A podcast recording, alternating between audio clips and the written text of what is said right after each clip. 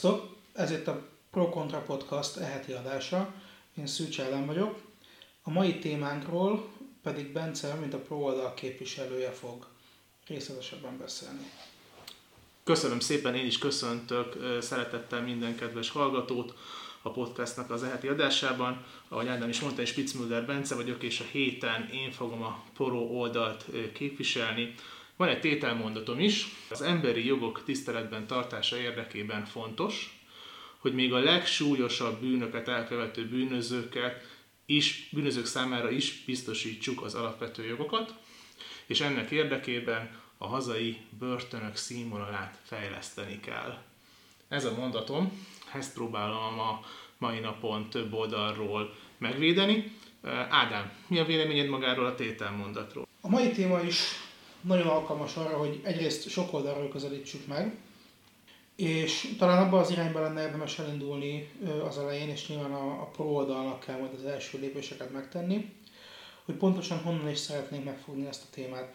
Lehet beszélni nyilván a dolognak az emberi jogi oldaláról, lehet beszélni a társadalmi oldalról, ami részben jelent egy közvélemény vizsgálatot, részben jelent egy költségvetési kérdést, részben jelent morális kérdést, és részben pedig jelent egy büntetés technikai, igazságszolgáltatás technikai kérdést, pontosan mi is a célja a büntetésnek, a, ebben az esetben konkrétan a szabadságvesztés uh-huh. büntetésének.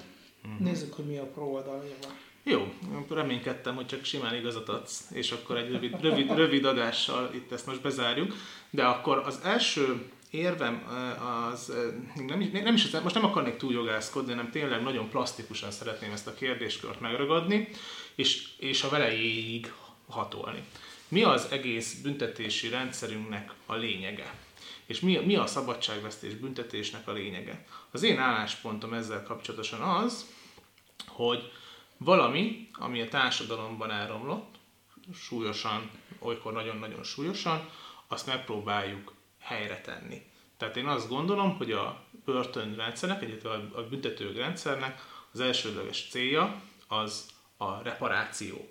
És a másik, ugye, amit most szoktak mondani, az a megtorlás. Én azt gondolom, hogy ez, ez, ez meghaladott, vagy meghaladottnak kellene lennie, viszont a reparációhoz két dolgot tartok, tart, két dolgot tartok, tartozónak. Az egyik egy olyan értelemben vett reparációt, hogy magát a bűnelkövetőt visszaintegráljuk a társadalomba, vagy ha még benne se volt, akkor elsődlegesen beintegráljuk a társadalomba, ami alatt azt értem, hogy belőle egy adófizető, dolgozó, családját eltartani képes, céltudatos polgár legyen, ezt az esélyt adjuk meg.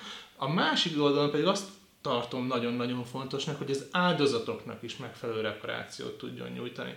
Tehát azt nem tartom. Tehát az egy rossz, rossz érv, hogy az áldozatnak azzal jó, hogyha legalább látja, hogy az ember a, az elkövető börtönben 20-25-30 életfogytiglan börtönbüntetés letölt, az áldozatnak segítségre, szintén segítségre és más típusú kompenzációra van szüksége. Erről szól szerintem a büntető jogi rendszerünk, a szankciók rendszere. Ugyanakkor azért azt figyelembe kell vennünk, hogy ezt nem csak feltétlenül az áldozatok oldaláról lehet megközelíteni, mármint a reparáció és a büntetés iránti igénynek a megfogalmazódását. Ha, és nem egy bűncselekmény esetében, hogyha egy picit elvontabban nézzük, akkor sosem kizárólag az elkövető és az áldozat van jelen, hanem ott van a harmadik félként a társadalom is. Uh-huh. És a társadalom esetében viszont felmerülhet valóban az az igény, hogy a büntetés végrehajtása, és konkrét esetben a szabadságvesztés büntetése, az valami módon kárpótolja a társadalmat is abban a veszteségben, amit a bűncselekmény elkövetésével a társadalom mint egész szenved el, uh-huh. és ebben pedig valami fajta morális erőnek is tükröződnie kell, miközben a büntetést végrehajtjuk. Igen, igen, de ez is én azt gondolom, hogy a reparációval, vagy a reparáció fogalmán belül leírható, hogy van egy társadalmi egy köz, van egy közrendünk, egy, egy közerkölcsünk, egy közbizalmunk, ami egy büntet, büntet, bűncselekmény elkövetésekor szintén sérül. És ugye ennek egy, egy, egy szintén egy reparációs eszköze, hogy pontosan tudjam, hogy aki ezt a védett jogi tárgyat, hogy hát ugye ezt a, a, a most mondom magyarul, a közbizalmat például megsérti, meg a, nyilván a magánbizalmon keresztül is, akkor az tudja, hogy azon túlmenőleg, hogy magán kell dolgoznia, hogy konkrétan azon, akinek sérelmet okozott, azon kell dolgoznia, azon túl a társadalmi társadalomnak is kell egy, egy, adnunk egy üzenetet, adni az büntetőnek egy üzenetet, hogy ez nem elfogadható. Tehát a büntetés végrehajtás során el kell rettentenünk a leendő elkövetőket, a jövő bűncselekmények elkövetőit az, azzal szemben, hogy majd valamikor a jövőben el, elkövessenek bűncselekményt, amire kiváló eszköz az, hogyha a szankciós rendszert azt olyan szigorúan tartjuk, ahogyan csak lehet. Uh-huh. Nem csak a büntetés mértéke kapcsán, de a büntetés végrehajtásnak a körülményei kapcsán is. Uh-huh. Ami egy elég logikus iránynak tűnik, hogyha rosszabb körülményekre lehet számítani a börtönökben, vagy legalábbis szigorúbb körülményekre lehet számítani a börtönökben, akkor talán kevesebben követik el a jövő bűncselekményeit. Nem ezt gondolom, két érvem van az ellenérveddel szemben. Az egyik az az, hogy azért ezek között van egy hierarchia is, tehát hogy a, az a, a speciális prevenció, ami az, hogy azt jelenti, hogy a bűnelkövető ne kövessen el újabb bűncselekményt, és a generális prevenció, ami azt jelenti, hogy más bűnelkövető sem kövessen el ugyanolyan vagy hasonló bűncselekményt, sőt egyáltalán bűncselekményt, között én azt gondolom, hogy ez a hierarchia, hogy a speciális megelőzi a generálist, Kettő, a generális prevencióhoz nem szükséges, nem szükséges az, hogy a büntetés nagyon-nagyon szigorú legyen. Tehát az, és itt jön, itt jön be maga a böltőügynek a kérdés, hogy ha már a szabadságvesztés büntetés megtörténik, akkor az bőven elégnek kell lennie ahhoz, hogy a generális prevenciónak is eleget tegyen. Igazából a, a szankciónak az elkerülhetetlensége az, ami ö, az elrettentő hatást hordozza, nem pedig a büntetésnek a mértéke vagy, vagy kirívó jellege. Kicsit előre szaladva vegyünk ö, példaként egy átlagos ö, bűnelkövetőt, aki olyan ö, bűncselekményt követel, aki, ami komolyabb ö, időtartamú és komolyabb végrehajtási körülményekkel járó ö, szabadságvesztéssel jár, aki valószínűleg egy szerényebb társadalmi ö, körülményből bekerül hirtelen egy Breiviki Playstation és óriás TV börtönbe, ami egész egyszerűen szignifikánsan jobb életkörülményeket biztosít, mint amiből ő egyébként a társadalomból, a érkezik. Ebben az esetben nem lehetünk teljesen biztosak abban, hogy őt ezek az új körülmények, ami közé büntetés végrehajtás során ö, csöppent, ami ingyenes étkezéssel, szállással, kiváló szociális körülményekkel jár, az el fogja rettenteni az, azzal szemben, hogy később valamilyen más bűncselekmény kapcsán is ugyanide kerüljön vissza. Uh-huh. Jó, jó, hogy a norvég példát felhoztad, ugye ez adja ennek a podcast epizódnak is az aktualitását, hogy pár hete itt ö, ö, a Breivik úr ismételten a bírósághoz fordult az emberi jogainak megsértései, megsértése kapcsán, hogy tulajdonképpen ott kínozzák a börtönben, és nem, nem, nem, nem elégedett azzal a bánásmóddal, ami a, tényleg nem túlzás azt mondani, hogy talán egy, egy, egy, egy közepesebb kollégiumi szobának, vagy talán magyar szempontból egy jobb kollégiumi szobának is megfelel, de nagyon jó, hogy felhoztad ezt a norvég példát, mert itt ebben, ennek kapcsán én is utána mentem, hogy tulajdonképpen hogy is néz ki egy norvég börtön. Nem az összes néz ki így, tehát vannak ott is jók és rosszabbak, azt tegyük hozzá, de, de azt mondhatni, hogy az átlag, az, körül, az átlagtól egy kicsit, tehát az átlag az körülbelül talán most fel fogok sorolni, engedjétek meg. A norvég börtönökben van saját hangstúdió, joggingpálya, síképernyős tévé szobákban, van az ablak, van, van olyan börtön, van olyan börtön, az ablakon nincsen rács, és a ellentétben a dallal a börtön ablakába besüt a napfény is, és ami nagyon-nagyon fontos a felszereltségen túl, hogy a, rab, hogy a rabok és az őröknek milyen a viszonya.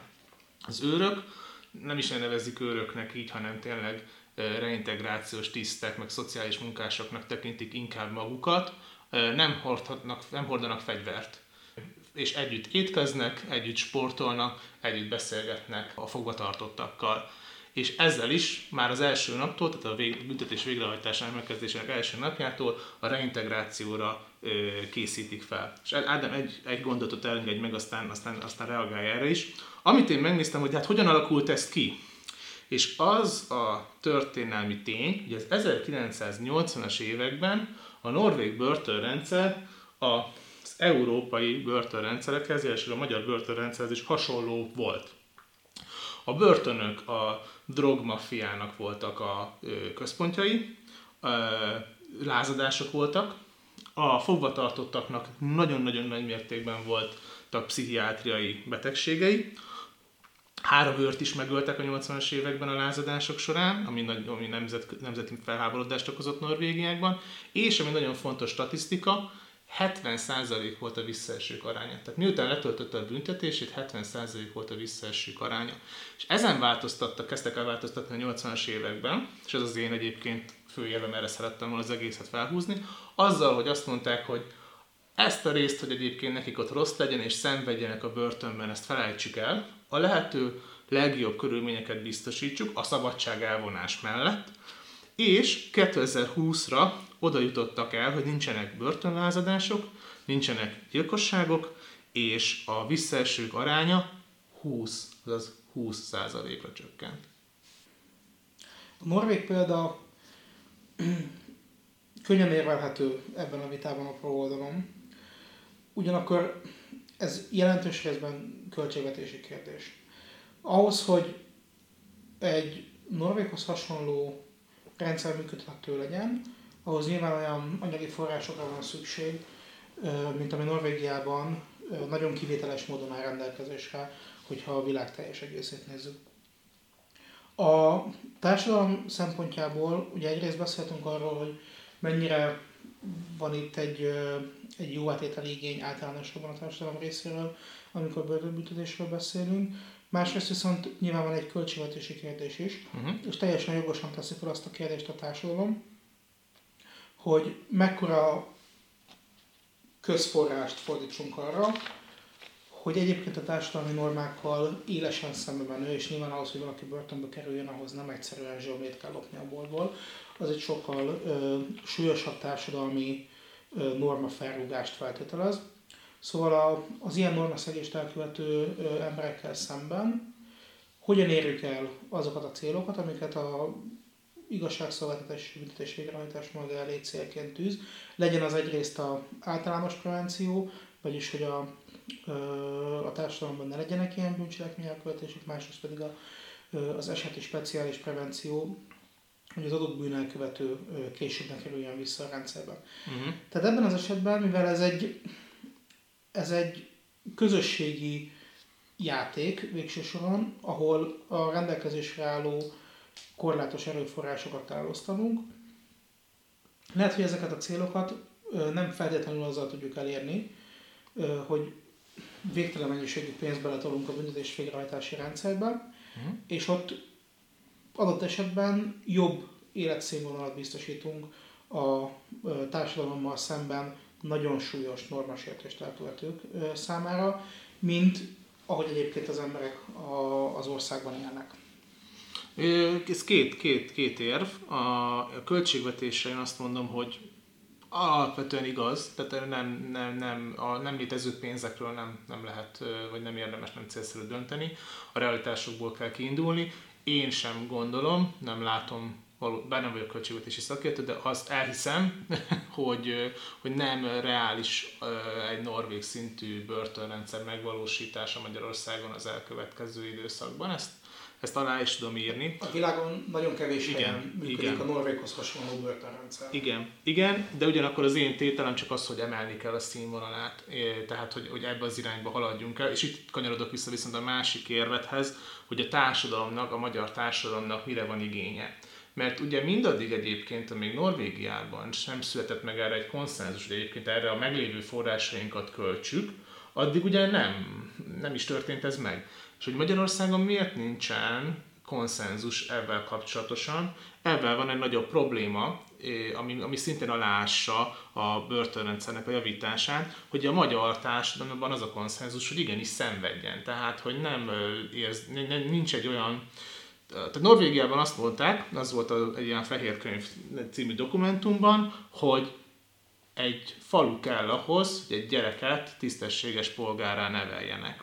És akkor ebből bontották ki az alapfilozófiájukat, hogyha valaki a bűn útjára lépett, akkor azért amellett, hogy persze ő is egyéni, saját maga felelős, de mégiscsak a közösségnek is van benne egy felelőssége.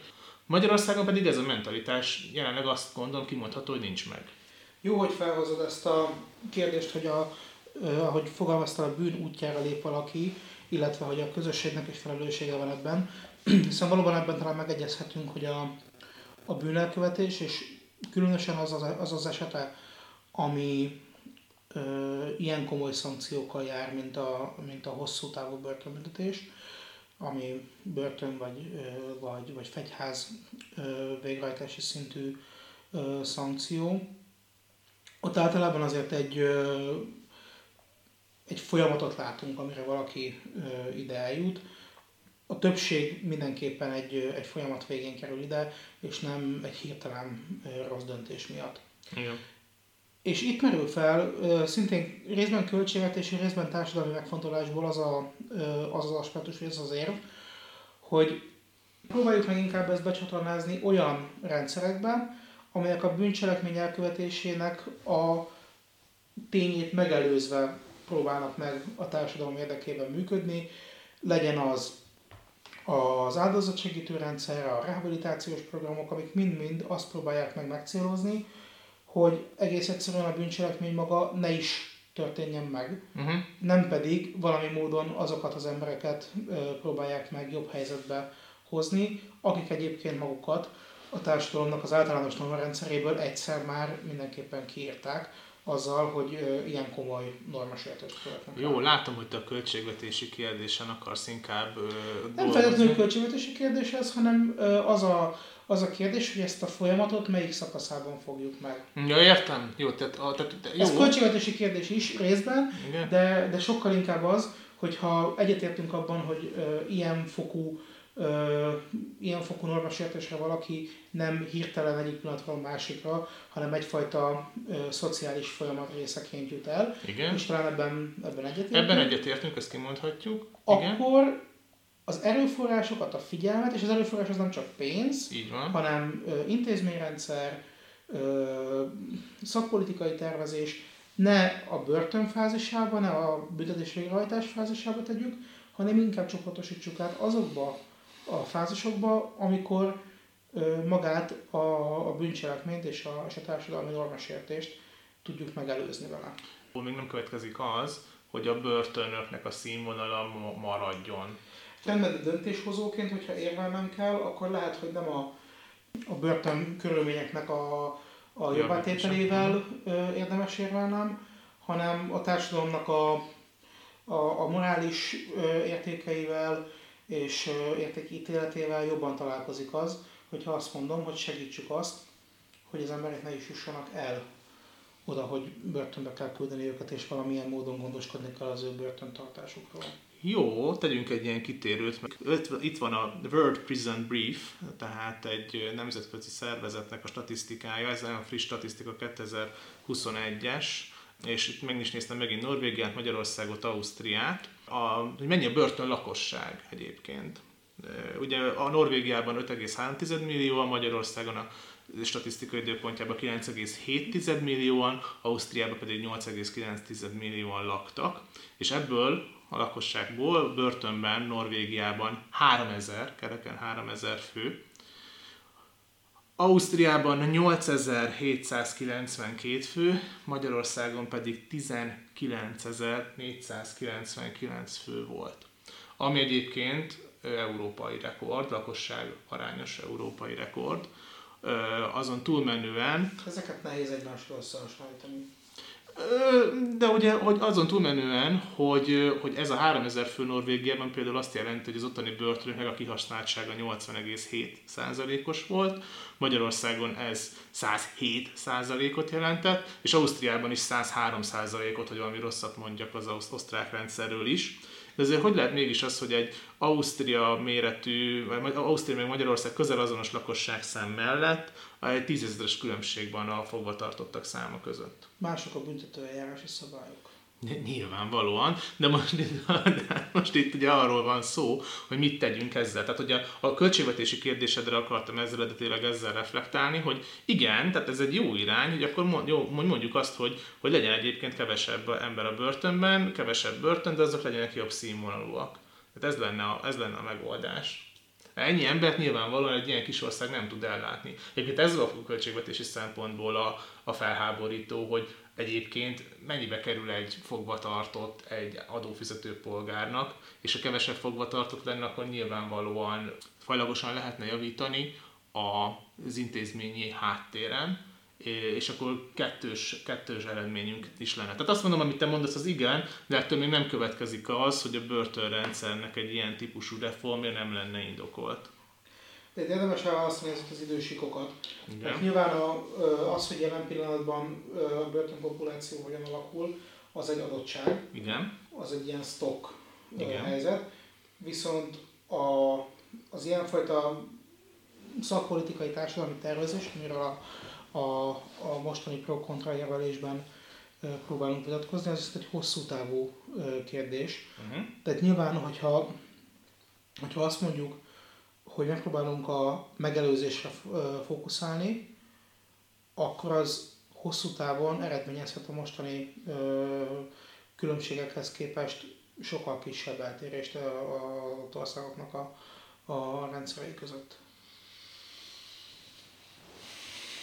Nagyon pragmatikusan közelíted meg, amivel mondom részben egyetértek, de ugyanakkor Persze, tehát az, hogy egyébként szociális rendszerre is költeni kell, meg egyébként a büntető politikában adott esetben felül lehet bírálni annak a szigorúságát, eh, meg önmagában az, hogy, a, hogy az végrehajtható, tehát a letöltendő szabadságvesztés az mennyi, eh, mennyiszer legyen kiszabva, ez, ez egy külön kérdés. De itt most arról beszélünk, vagy... Nem a... is a büntetés kiszabás kérdés, hanem sokkal inkább, és nem kifejezetten a, a szociális rendszer, hanem inkább azok a specializált társadalmi szolgáltatások, amik kifejezetten azokra irányulnak, akik a társadalomban veszélyeztetettek olyan szempontból, Igen. hogy bűncselekmények elkövetői legyenek. Ez egy kicsit fura megfogalmazás, de hogyha azt mondom, hogy a társadalomnak bizonyos ö, folyamatai azok a bűnelkövetésre, bűnelkövetés irányába tolják az embereket, akkor talán értelmezhető az, hogy valamilyen módon a társadalomnak egyszerűen a bűnelkövetéstől kéne megvédeni a jövőbeni bűnelkövetőt. Uh-huh.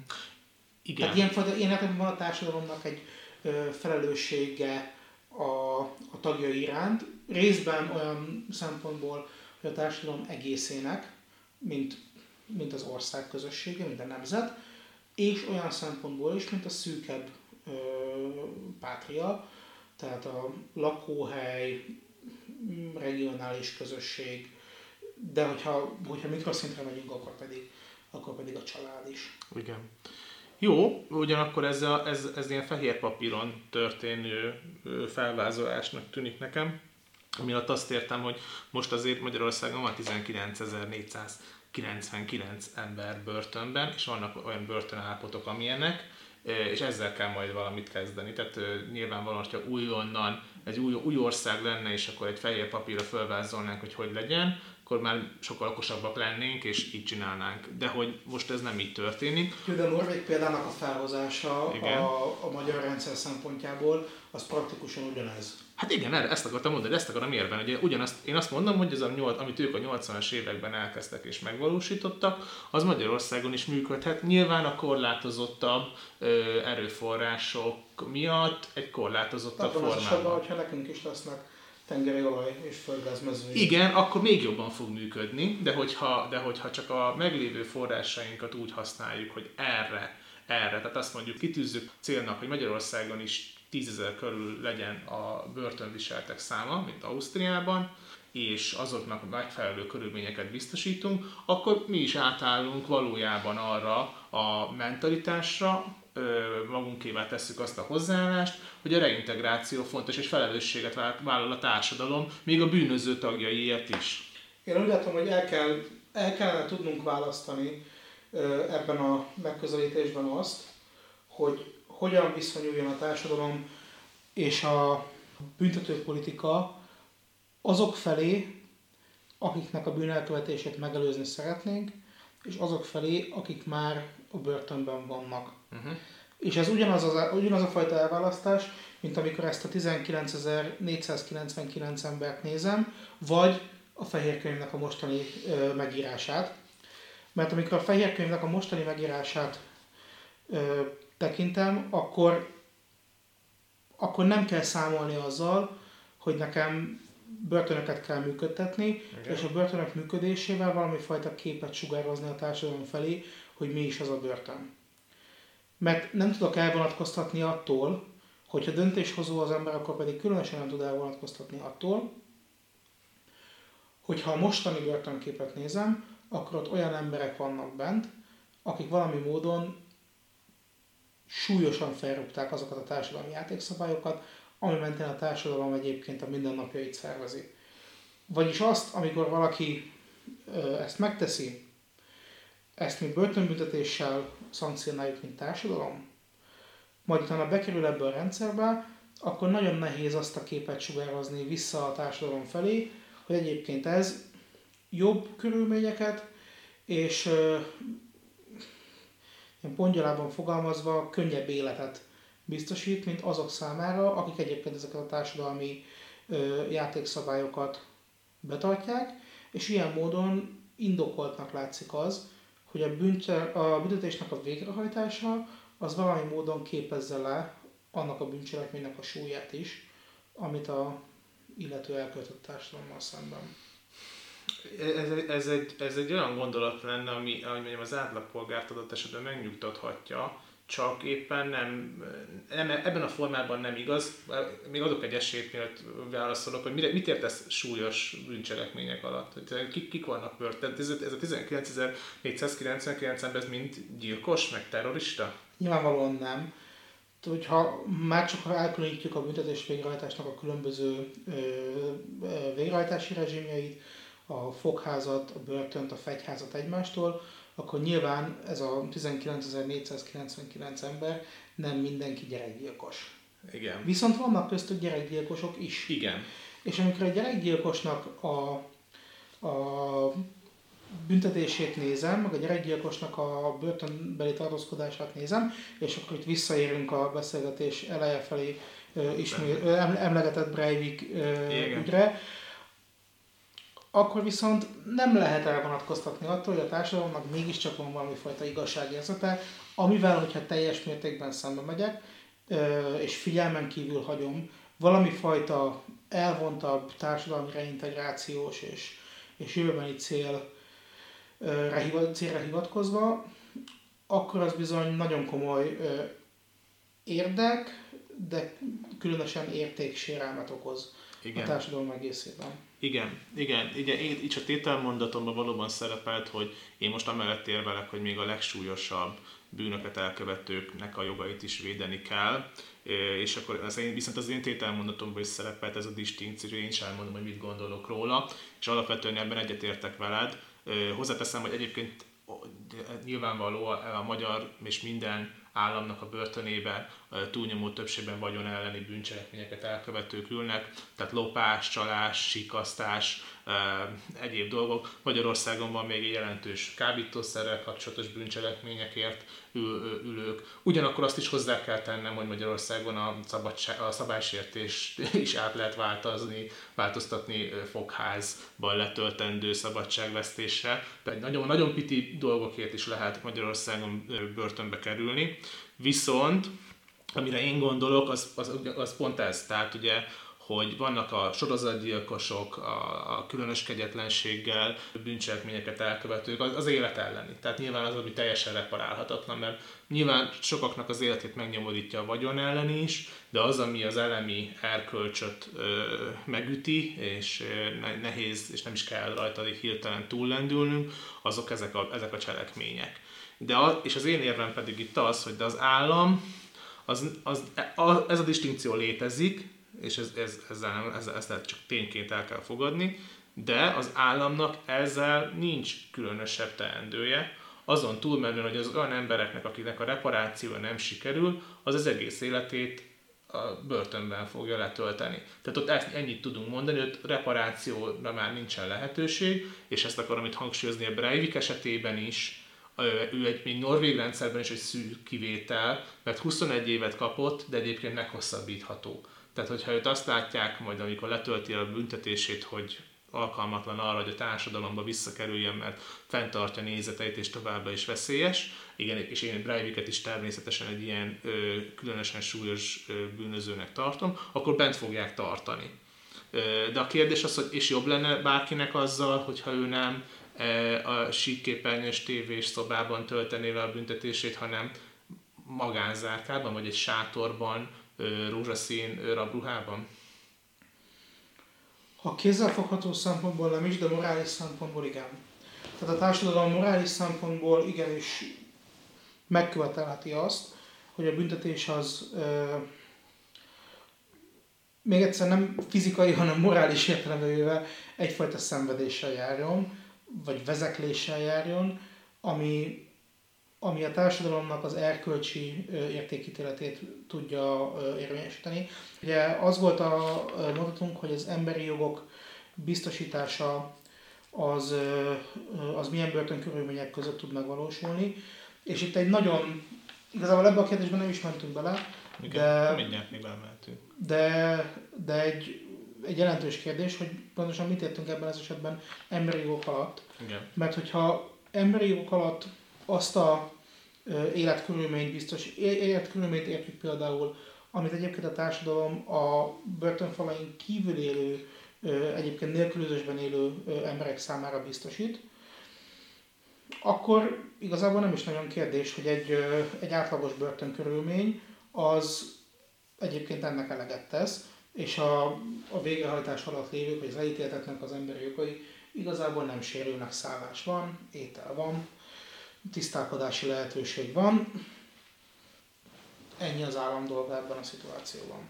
Tényleg mondat erejéig a, az embernek, hogy tényleg milyen jogai vannak. A norvég példa, meg azt mondom, hogy inkább a skandináv példa, azért azt mondja, hogy a minimumra törekvés. Tehát a szabadságvesztés, az azt jelenti, hogy szabadságvesztés a mozgásszabadságodat veszítetted el, és semmi mást.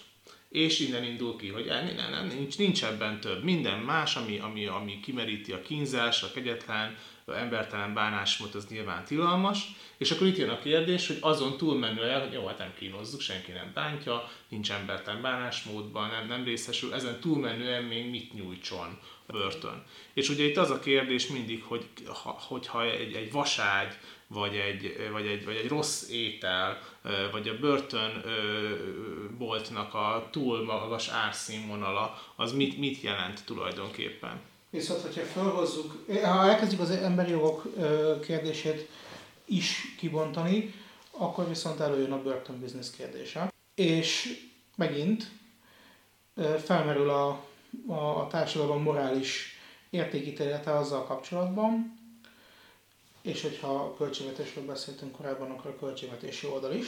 Igen. Hogy miközben a börtönbüntetés során biztosítjuk a ö, elítélteknek azokat a körülményeket, amik a tisztességes ö, élethez szükségesek, de ezen túl valami fajta egy ilyen elvont emberi megközelítésből levezethető plusz jogosultságokat nem biztosítunk, akkor mindenféle jogi fórumokról pedig ö, olyan ítéleteket kap a, ö, az államigazgatás, ami után, hogyha azt végrehajtja, akkor ö, olyan összegekkel támogatja, vagy jutalmaz, kicsit cínikusabban fogalmazva, jutalmazza a, egyébként ezeket a társadalmi normákat felrugó, bűncselekményt elkövető és börtönbe kerülő embereket, ami őket igazából jobb társadalmi helyzetbe, anyagi helyzetbe, szociális helyzetbe juttatja hosszú távon, mint azokat, akik nem is kerültek börtönbe. Hogyan, indokolja, hogyan indokolható meg a norvég társadalomban az, hogyha Breivik, aki gyerekeket, fiatalokat ölt meg, bemegy a börtönbe, ott valami fajta norvég állam által egyébként kitalált színvonalhoz képest hiányt szenved valamiben, például nem kapja meg az új GTA 6-ot a Playstation-höz, ezért valami fajta ö, indoklás mentén emberi jogi ö, ö, igényeket támaszt, és kvázi pénzjutalmat, ha úgy tetszik, kártérítést kap a norvég államtól, miközben történt, ami történt azon a szigeten. Igen, itt ugye azt kell mondani, hogy a norvég államnak, meg minden államnak meg kell tenni egy vállalást. Tehát azért vannak emberi jogi egyezmények, meg azért vannak törvények, hogy ezt mindenkinek be kell tartani, így a norvégnak, az államnak is be kell tartani a saját törvényeit. Ugye én a norvég törvényt nem ismerem, a magyar törvénynek a preambulumát elhoztam ide, ez ugye a 2013. évi 240-es törvény a büntetés végrehajtásról, hosszabb címe van, de az így szól, hogy az ember sérthetetlen és elidegeníthetetlen alapvető jogainak védelme, kiemelten az elítéltek emberi méltóságnak tiszteletben tartása érdekében, a kínzás, a kegyetlen és embertelen, megalázó bánásmód tilalma mellett alkotja a jogalkotó ezt a törvényt. Tehát a magyar jogalkotó is azt mondja, hogy ezekkel a célokkal egyetért. Az más kérdés, hogy vannak diszfunkciók, amiket most végigbeszéltünk. És a börtönbiznisz az annyiban reagálnék, hogy itt ugye nem, az, nem a, a végeredmény az sértő, sérti az embernek az erkölcsi érzékét, igen. De nem tudsz más csinálni egyébként, mert mi, a, mi akkor a szankciója, hogyha az államnak a saját, a saját törvényét nem betartó állam az viszont azt úgy hívják, hogy önkény. De akkor, akkor ebben a szituációban viszont az a helyzet, hogy a társadalom szempontjából az a racionális vállalás, hogy a, a nagy emberjogi rezsimek mentén a lehető legvisszafogottabb, de az emberjogi rezsimeknek megfelelő komfortkörnyezetet kell vállalnia a büntetés végrehajtásban résztvevők felé, hiszen, hogyha nem ezt teszi, akkor onnantól kezdve igazából saját magát szolgáltatja ki a börtönbiznisznek, ha úgy tetszik, hiszen azt mondom, hogy ha valaki bemegy a börtönbe, és nem biztosítom számára a változatos vegán étrendet, mert egyébként neki az a választása, hogy ő vegán étrendet vagy életmódot követ, akkor az állam duplán kerül hátrányba azzal, hogyha az ilyen extrém követeléseket nem teljesíti, és hogyha a vállalásait az állam annak az szerint teszi meg, hogy az ilyen ö, extrém komfort körülményeket is teljesítja, akkor onnantól kezdve támadhatóvá válik, és a támadhatóvá válás révén pedig ö, a végén többszörösen kerülhet ö, hátrányos helyzetbe, mind erkölcsileg, mind anyagilag.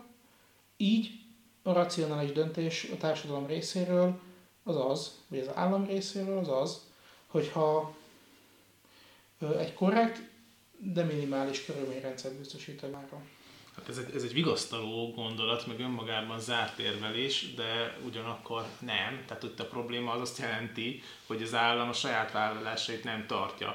Tehát ö, azt mondhatjuk, hogy... Hát nem kell vállalásokat tenni. Hát, akkor, Annyi vállalást akkor... kell tenni, amennyi kötelező. Minden más, azzal, azzal igazából saját magát hozza támadható helyzetbe az állam, de akkor, a közösség. De akkor visszajutunk arra, hogy akkor lemondunk. Tehát aki bűn, bűn követett el, az valami minimummal kenyéren és vizen, meg vasállarcban töltse le a büntetését, és kész. És ennyi. És akkor abból nincsen gond, és nem írunk alá mindenféle emberi jogi egyezményeket, meg nem törekfő, törekszünk az ő... Tehát azt akarom mondani, de ezt szerintem egyetértettünk, hogy a reintegrációnak vannak költségei nyilvánvalóan. Igen. Tehát, hogyha azt mondjuk, és, akkor a, és a reintegrációnak a költségeinek van egy közös ö, halmaza az emberi méltósághoz való jog biztosítása, meg az emberi jogok biztosításával a börtönben is. Tehát ténylegesen az, hogy valakit például szabadságvesztésre ítélnek, az nem jelenti azt, hogy a börtönben minden nap megverhetik, vagy egyéb rossz dolgot is csinálhatnak. De ez, ezzel a részsel egyetértettünk, ez nem is volt sose, Jó, ez okay. nem, is, sose, nem is volt sose vitatárgya Igen. itt a beszélgetésben. A, a kérdés az az, hogy hol húzom meg a saját vállalásaimat, mert itt azt látjuk, ahogy te is részletesen beszéltél erről, hogy ezek a különböző büntetés-végrehajtási rezsimek, ezek más-más vállalásokat tesznek. Igen. És ahogy vállalást teszek, ez ebben az esetben úgy történik, hogy ö, létrehozom a büntetés végrehajtásnak a, a szabályrendszerét, Igen. és az, ezekben a jogszabályokban vállalt kötelezettségeket utána rajtam számon lehet kérni. Igen. És az állam számára nyilván ez egy rizikót jelent, mind erkölcsi értelemben, mind anyagi értelemben, mert hogyha ezeket a vállalásokat nem teljesíti, akkor egyrészt politikai támadási felületet, másrészt pedig ö, különböző kártérítési eljárásokon keresztül anyagi támadási felületet biztosít ö, saját magával szemben.